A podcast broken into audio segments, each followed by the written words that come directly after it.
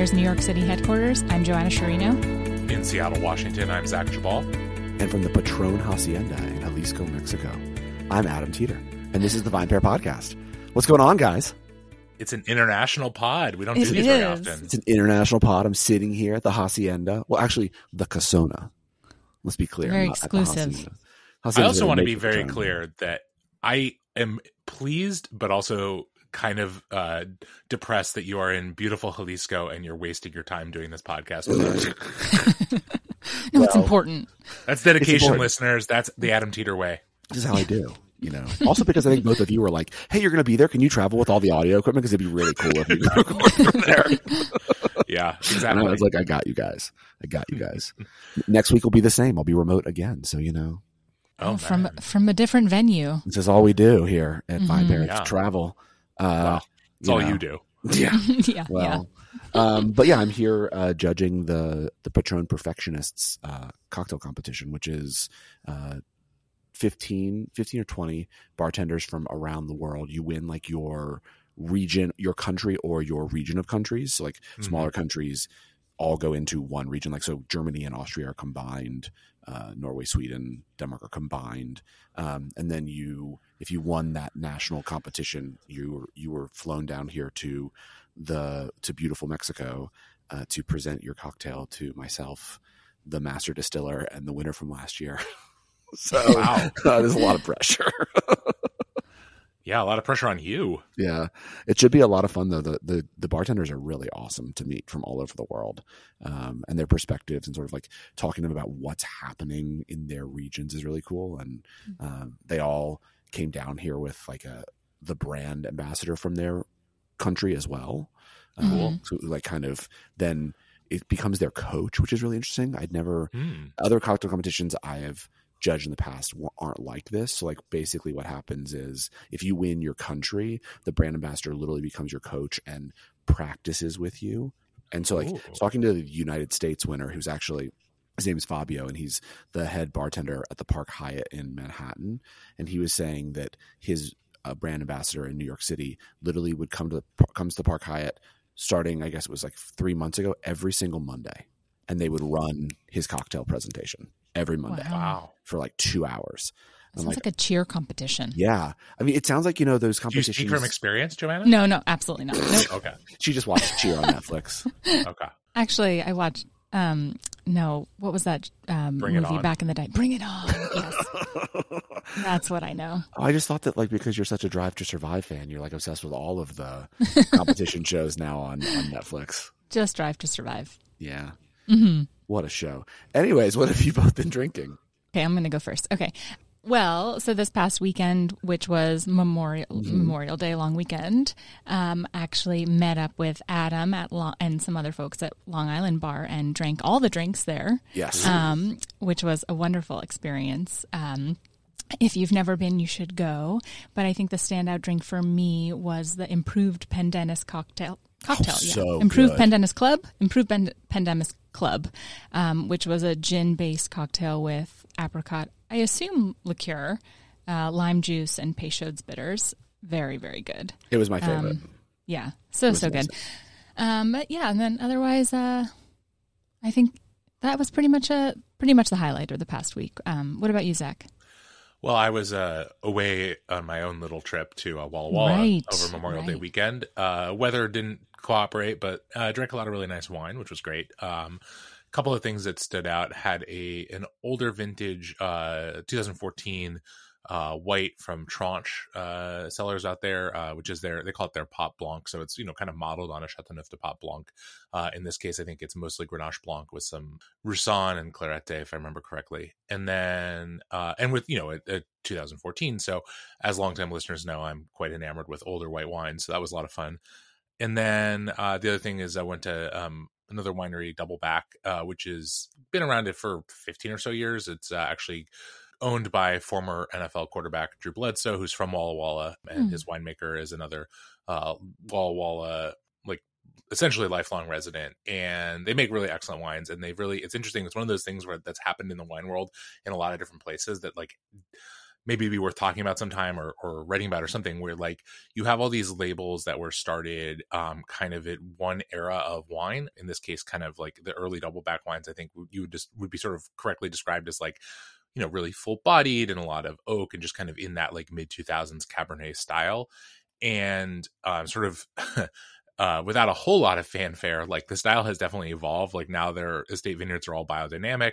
The winemaking is um, like they're still making Cabernet Sauvignon. Like let's be clear, but it's like this the elegance of the wines and the sort of subtlety of the wines has has been increased and and the sort of in your face nature of them has been decreased, which I personally appreciate. Um, but it's been funny to sort of see that happen and to wonder, like, you know, for people who who kind of got into the wines in the early days, are they like, is that cool with them, or do they still kind of pine for those, uh, you know, sort of much more full bodied, intense styles that they maybe first got interested in? So that was really cool. And then I actually got to go have a cocktail with Caitlin for our uh, anniversary, which was a rare nice. treat, also in Walla Walla at a really cool new place called Kinglet, which is um, in a historic building there. It used to be a lumber mill. Uh, they actually share it with a winery, uh, the space, and then um, the chef is from Seattle, um, operates a couple restaurants in Seattle, and then opened out, out there. And uh, I had a cocktail called Session 41, which was a sort of a Scotch and, and Drambuie cocktail. So kind of like a play on a rusty nail. Rusty nail, uh, yeah. Yeah, but uh, really good and a nice kind of like we just went out for drinks and dessert, uh, which was great and uh, something we don't get to do very often. So uh, a nice treat there. How about you, Adam? I, I, assume lots of tequila lately, but what else have you well, been drinking? Uh, yeah, so some some tequila lately. Uh, but uh, but only a little bit because I only I just got here last. Currently, week. currently. Um, but then over the weekend, yes, met up with Joanna and others at Long Island Bar. Um, and in addition to the Improved Pendennis Club, I had the Gimlet, for which Mr. Toby. Cecchini is well known. Um, and has been on the Cocktail College podcast to talk about. And that was just an absolutely delicious cocktail. And then the other, the third cocktail I had um, was one that like Tim tells me is like the the secret cocktail everyone gets there, like that the the the, the cocktail and writers and bartenders in the know, and that was the Boulevardier. Uh, mm. which was really good. Uh, and then I had a really interesting experience. Wait, wait, wait! Important, important for podcast continuity. Made with bourbon or rye? I don't know. I didn't ask. Um, but served up. Rye, rye, rye. Oh, served. Yeah, made with rye. It mm-hmm. was made with rye and served up. Mm, funny. Fact checking here. Yep, rye. Yep, mm-hmm. Made with rye, the way it should be made, and served up.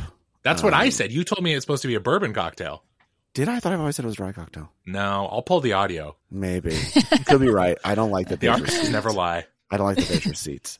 Uh, and then I had a really interesting experience with some friends at at dinner one of the other nights that I'm curious what you both think. So we went to this real this new restaurant in Brooklyn that was amazing called Inga's Bar. Okay. And uh, I was asking the server about some of the wines. And like again, it's it's gotten you know got a really great it's gotten some great reviews and things like that. But like just like we're seeing with most of these now upscale casual restaurants, like these sort of you know upscale taverns, whatever.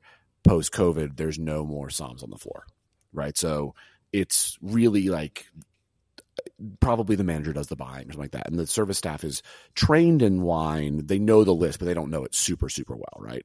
And so we wanted, we knew we wanted to have like uh, two bottles. We wanted a bottle of white to start and then a bottle of red. And I knew a bunch of the red producers, but I didn't know any of the whites. And I'd been told that the list sort of can lean on the natty side, but that there was like some cleaner stuff. Uh, so I asked between like a Chenin Blanc and I think a Chardonnay. And the server was like really very persuasive, like, oh, the Chenin's amazing. And I was like, okay, like I'm is it clean? I'm looking for fruit, not funk, etc. And he was like, oh yeah, it's like one of our favorite wines here. And he brought the bottle and had already opened it.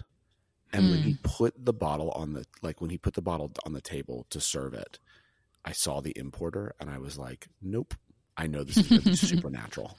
And it was, and like we'd already gotten it, and it was basically like drinking cider, which was fine. I mean, you know, you kept it. Yeah, we kept it because I, I, was like, at this point, it was had been opened. He poured it into our glasses, and I was like, "This is cider," um, and I was just like, "I don't, I'm not going to complain about it, right? Like, it's been opened. It was a relatively affordable bottle. It was like 53 bucks, so I didn't feel I didn't want to be that dude. Um, but then one of our friends was like, "Do you think there's like an article to be written about like if you see the importer, you know?" I was like, Mhm. yeah, but I don't want to write it in the negative way. of Like, if you see this importer, you also know. um, but it was really interesting how, like, I, the second I saw the name, I knew that the book is just very, very, very funky natural, right? There's a, there are other natural wine importers in New York where I would have been, I sort of, oh, maybe this could be one of the wines that are more that are natural but more that are cleaner. I just knew the second I saw the name. I was like, yep, this is going to be funky. Um, and I'm curious, like, what either of you would have done because I, I didn't want to be like the asshole to say to the server as well, like, oh, sorry, sorry, I, I actually see who this importer is, and I know that their book is really natural. So you might not think it is, but I know it's going to be. So let's just pass on this. Um, it was a very interesting conver- It was a very interesting situation. But yeah, then our friends were like, you guys should write an article. I was like, well, we do, sort of about how you can you can buy based on importer. But I don't know, Zach, what do you Yeah, think? yeah. God, there's so many things here that I that stand out to me. The, the weirdest single thing in this is that this person brought you an open bottle of wine and was like, What, "Here you isn't odd? Yeah. well, and it's like one thing. It's like a little bit one thing. Like if you're at a restaurant, like a Michelin star restaurant with with a sommelier team, and they're like, you order a 35 year old bottle of wine, and they're like, oh, we'll just proof it to make sure it's Yeah. you know there. Fine. I mean, I that that is a thing that happens, and it's a part of a certain kind of wine service. But for any other restaurant to be like, yeah, we're just going to open, bring you this open bottle and pour it, like without even giving you the chance to because again you could have been like you know what? I actually don't want this or like you don't even have to get into like why. You could just be like you know what? We talked about it after you walked away and we actually decided we'd prefer the chardonnay or whatever like i'm Yeah. sorry.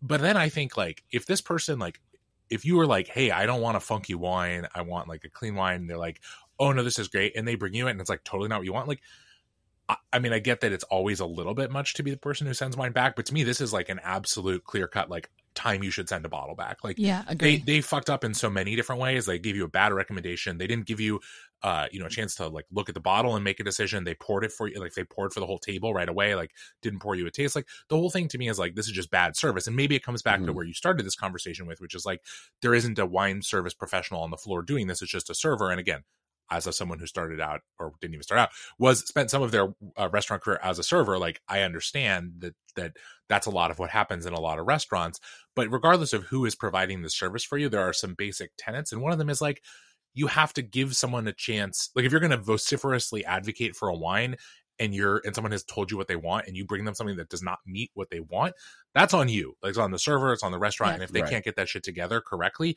it's not on you as the customer to to eat it like or drink it in this case i guess and i, I just to me it's like like that that's and again that's like the worst thing about this right it's like now you've come away with this like bad experience that maybe you don't hold against the restaurant as a whole but you're gonna be maybe hesitant to go there again maybe you're gonna be hesitant to order from the list again and like any restaurant should not that should not be their desired outcome and if the cost if it means for them you know bringing you a second bottle like of something that you do want like that's a very very very small price to pay Did the, did the, the server ask you if you liked it, Adam? Uh, when he came back like later, I was like, uh, it was definitely more on the funkier side. I was like, it tastes a lot more like cider than I would have Mhm. expected. And he was like, oh yeah, that's why we love it.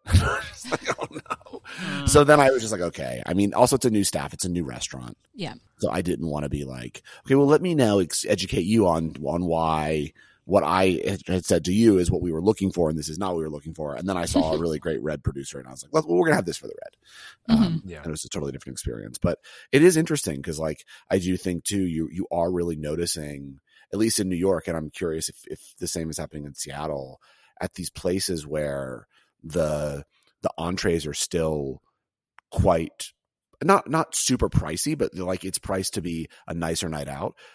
I Mhm. definitely do think you're feeling the absence of trained wine people on the floor. Like you really are. Yeah. Like it's you're feeling it. And I know we predicted this really early on in COVID, Zach, but like Mhm. it's true. Like you you definitely definitely notice it. And I you know it's it's I'm, there's definitely restaurants where there are people who still are really passionate about wine that are on the floor, and that's amazing. Mhm. And those people should take those passions and find you know careers on wine. But that, that other places, I just I really do think that you're you're getting service instead of like just really like restaurants and like cocktails and you know like food and may not be as into wine or as into wine as the people who are there buying the wine from them Mhm. and I do wonder if you're going to see, you know, even more, more of a decrease in wine sales than we are already seeing because of that. Hmm. I, I I have so many thoughts. I almost think we need to make this a separate episode. Yeah. But I do want to just add one piece here, which is I think it all is a part of this conversation we've had a number of different ways and times on the podcast. But I think it comes back to this element of as demographic preference shifts or is shifting, and it's hard to say what is causing it. I do think that you're seeing, you know, the honest truth is that there might be a relatively small percentage of the people who walk through the door of, of that restaurant or any given restaurant that we're describing who are going to ne- require the a, a kind of wine service that someone who's well versed in wine, whether they're technically a sommelier or not, can provide. And it may just be that the sort of uh, calculation that these places are making is, you know, we're going to sell a lot of cocktails. We're going to sell Mhm. some beer. We're going to sell some, you know, a decent amount of wine. But the the vast majority of people who even come in and order wine are either going to be ordering, you know, they're gonna they're not going to be not that they're not going to be discerning, but in other words, they're not going to ask the kind of questions wherein someone uh, giving the wrong answer is going to be noticeable. I guess I'll put it that way. That's what I was going to say here. Like, I feel like for most of the people who come co- go to that restaurant, he sells that wine, and they're like, "This is great mm. because this is probably what they wanted, or they think that's what they wanted, Right. and and it's very popular, and you're going to love this. I'll open it before I even bring it to the table because I know you're going to love it because maybe the people like you're saying, Zach, they're not asking the those types of questions. They're not, which isn't to say that their palate isn't discerning, but I think that they're going into a place like that in a neighborhood like that, looking for a very specific thing mm. or specific experience, and that doesn't necessarily require a wine professional. Yeah. Very interesting. Well, now that we've completed our concluded our mini podcast for today, let's move on to the actual subject, which is is sake going to blow up? Uh, so you know we've all I think seen a lot more sake brands coming onto the market in recent years, and it feels like even more in recent months. And yeah, so the, the question we all sort of had when we were chatting about this episode was, do we think sake is on the cusp of having a moment? And Right. I think there's a lot of reasons why they that could be true, and a lot of reasons why that could be false. Uh, but to kick off first, like, are either of you sake drinkers, sake aficionados, sake fans? I'm a sake fan and I'm a sake drinker. I'm not an aficionado by any means. I think that my experiences with sake, though, typically happen in a specific setting, uh, which I'm guessing is true for many people who have sake, which is pairing it with Japanese food, maybe at a sushi restaurant or other Japanese cuisine. Outside of that, I I don't have too much sake. Yeah, I think that's about an accurate summation of how I feel. Like, I enjoy sake. I know a very, very, very small amount about it. Um, I like enough to kind of generally on a list get to what I tend to prefer. Right. But I also think that you know what Joanna said in terms of well where I encounter it is quite true. It's also one of these things where like I think my one of the things I want to get to in this conversation I'm very curious about is like it suffers I think and it'd be interesting to see if this changes from a sort of both a both being kind of relegated to that um you know that experience and occasion you know Japanese cuisine sushi etc but also kind of being like hard like I don't see a lot of like wine shops that have like any kind of sake selection, or maybe they have a couple of bottles.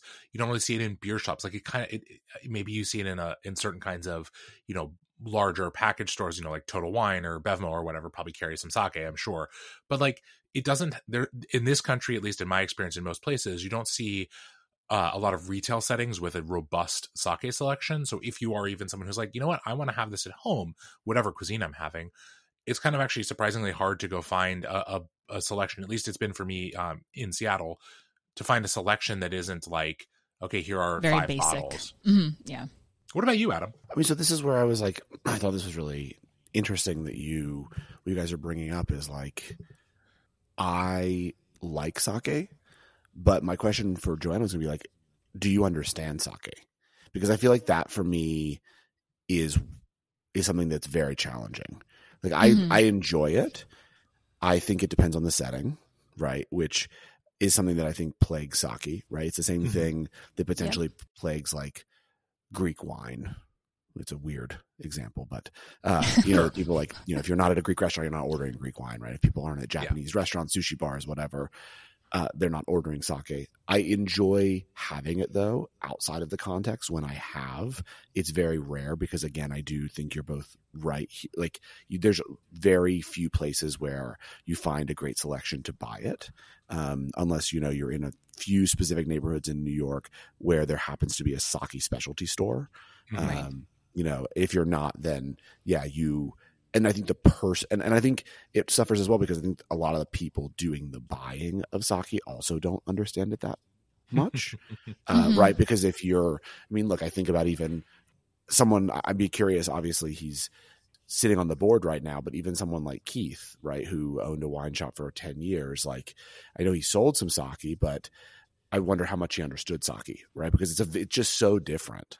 And sure. I didn't, you know, all I know is like Junmai Daiginjo is what I should get for super polished, pure, like, but I don't know the yeah. differences. Like, then there's the Junmai, then there's the Ginjo, then there's the, and I think it's this world that is just so confusing and as confusing as wine. And I'm already trying to understand wine.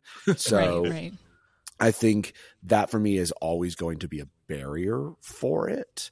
Um, but I don't know, like Joanna, do, do you, uh, how, like, how, how, strong do you feel like your grasp is on sake? No, I mean, I, I think it's the same. Like, I have a very superficial understanding of sake, and like, yes, I know those b- very, very basic differences that you mentioned, Adam. But, but yeah, and I, I, mean, what I do know is that there's a lot of like not great sake out there. Mm-hmm. Um, uh, but yeah, that's kind of the extent of it, and I think that is probably the case for most consumers. Yeah. Well, I think you have like the, the bucket of consumers who for whom it's like, oh, let's do sake bombs or let's have exactly. Like, and know, I think that's whatever. why yeah. yeah. And let, or let's have, you know, whatever the the sort of draft or, you know, like the equivalent of a glass pour sake as when we're out for sushi. And then there's a smaller subset that are like, kind of maybe that describes all of us that are like, okay, I'm going to get a, maybe we'll get a bottle of sake. We're mm-hmm. getting something a little bit pre- spendier, but still we're, we're looking at basically these really big categories that are like essentially have to do with how polished the rice is before it's um, fermented. And then there's obviously all the other uh, facets, which go into like, you know, strains of rice, go into like prefectures and where exactly the sake is made and the water source and the bre- individual breweries. And like, I know that that complexity exists. I don't ask me to define any of it or explain any of it because I don't know it but it's it, that step right that step of getting people from maybe where we are to the next step i think feels incredibly challenging um, for the people who are really into sake who really do wish it was a bigger part of um, american consumption or at least wasn't sort of put in one specific setting for almost everyone who drinks sake. And i think one of the fascinating things to compare to you know um, isn't so much like wine like greek wine but it's to look at i think two things that we've talked about in, in reference to this. One is cider um, which has sort of often been doesn't have the issue of being confined to one specific uh, category of restaurant per se, but it does have the issue of being like for to get into it, the complexity is kind of big and it doesn't necessarily feel like a drink you're going to have all that often unless you're really into it.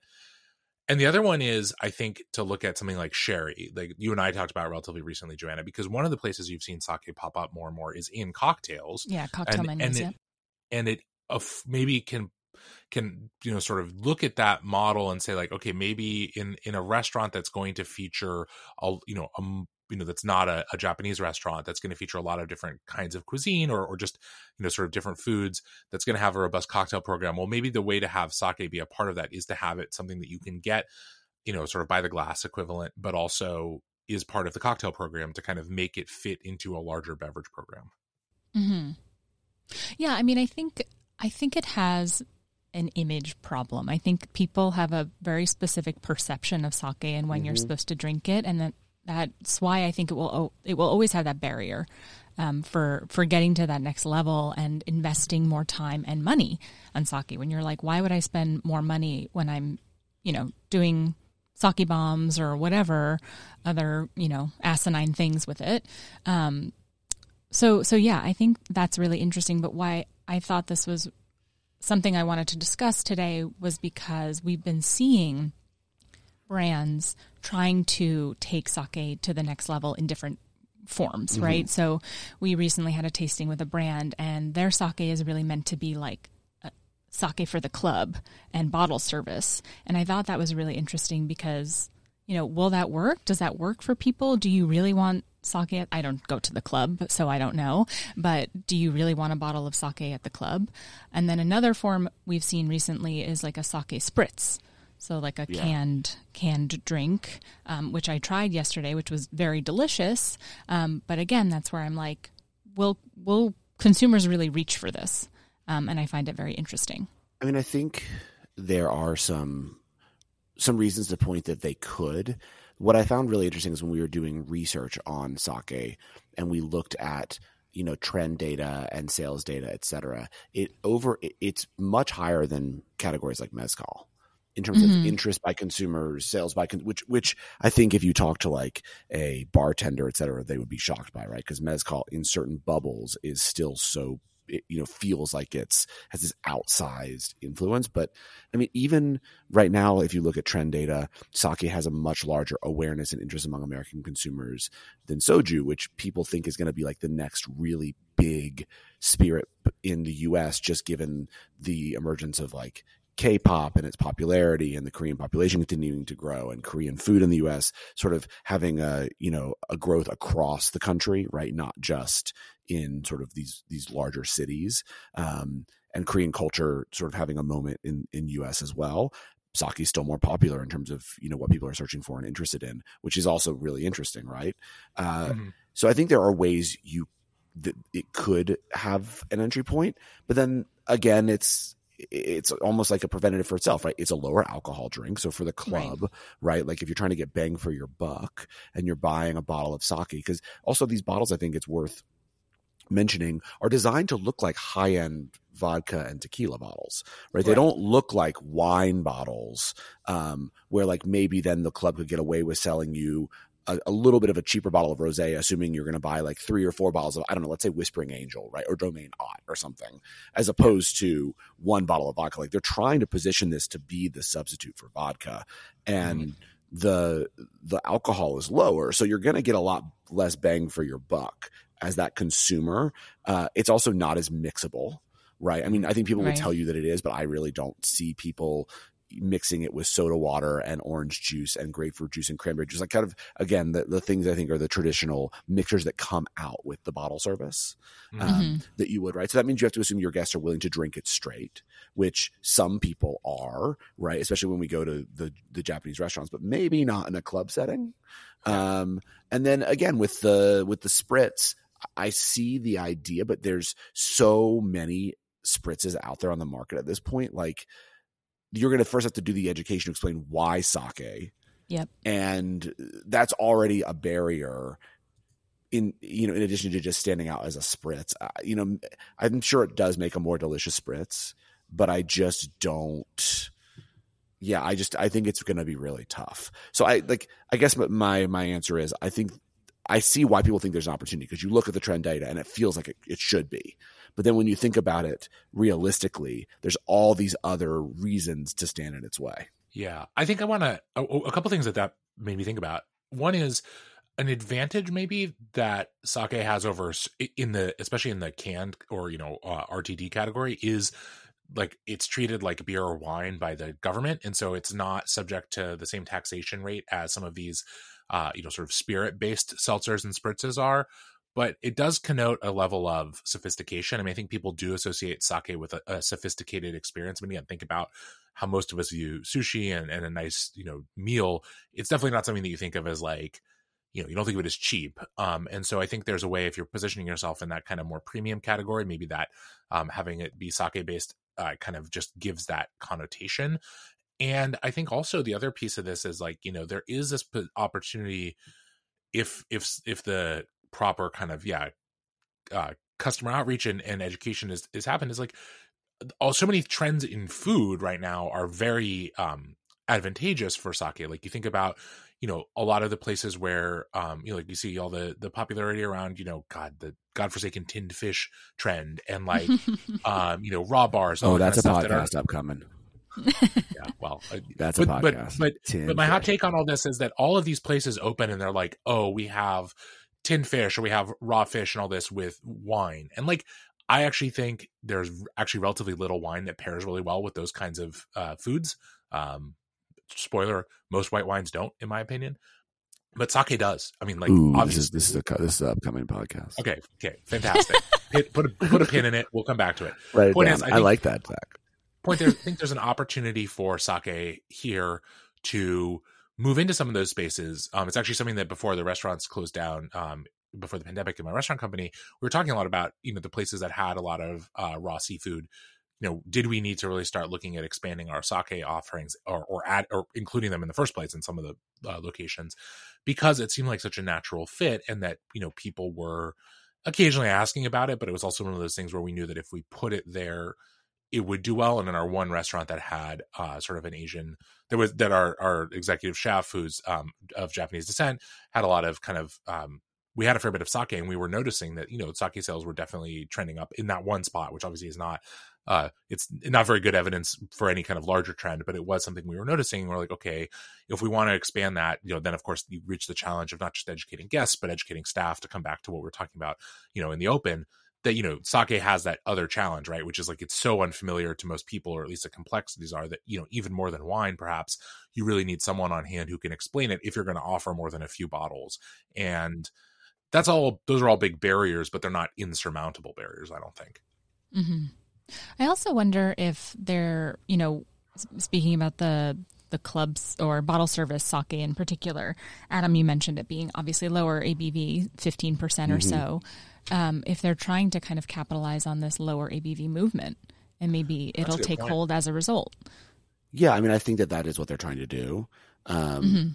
the and I think what they're going to have to do to be successful, especially on this on the spritz side, is explain why their base not only creates lower ABV, but then is also more delicious. hmm Right. So Yeah. it's like we're using sake not just because it's lower ABV, but because it's because of its like especially depending on the the kind of sake you use, right? If you're using a Junmai, Junmai Ginjo Dai Jingo, right? The, the, as that polish level increases and the sake becomes cleaner and purer, why that then is a much better base for us to layer flavor on top of Right. um, which is really th- that's an interesting and compelling story. But for anyone who's ever built brands before, they will tell you that is a hard story to tell.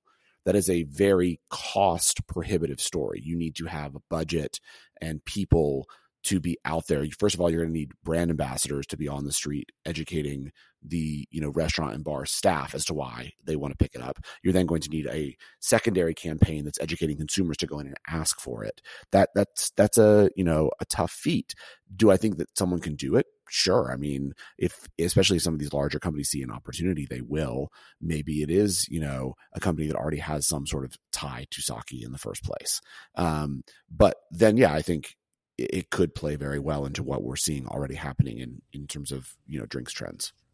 hmm It's interesting. I would love to maybe maybe one of these times we'll get a we'll get some interesting sake to taste on the podcast on a Friday episode because I there's there is so much out there and I think you know there the the complexities are intriguing to me. I just kind of decided a long time ago. It's kind of like other beverage alcohol categories or beverage categories for me. Like wine is my area of true like deep, you know, relatively deep knowledge and deep interest, and like how many other drinks can I add to that? Yeah. Maybe sake. I don't know. It would be cool. Someday I'll go to Japan. That might help. Yep. Yeah. I would love Actually, to go to this Japan. the, the sake spritz that I had was very delicious. Very cool. Yeah. I want it. Mhm. Yeah. Well, uh, I'm gonna go drink some tequila cocktails now. Uh, I will Lucky. speak to you both on Friday. Talk to you then. Sounds great. Thanks so much for listening to the VinePair podcast. If you love this show as much as we love making it, then please leave us a rating or review on iTunes, Spotify, Stitcher, or wherever it is you get your podcasts. It really helps everyone else discover the show. Now for the credits. VinePair is produced and recorded in New York City and Seattle, Washington by myself and Zach Geballe, who does all the editing and loves to get the credit. Also, I would love to give a special shout out to my VinePair co-founder, Josh Malin, for helping make all this possible, and also to Keith Beavers, VinePair Tastings Director, who is additionally a producer on this show. I also want to, of course, thank every other member of the VinePair team who are instrumental in all of the ideas that go into making this show every week. Thanks so much for listening, and we'll see you again.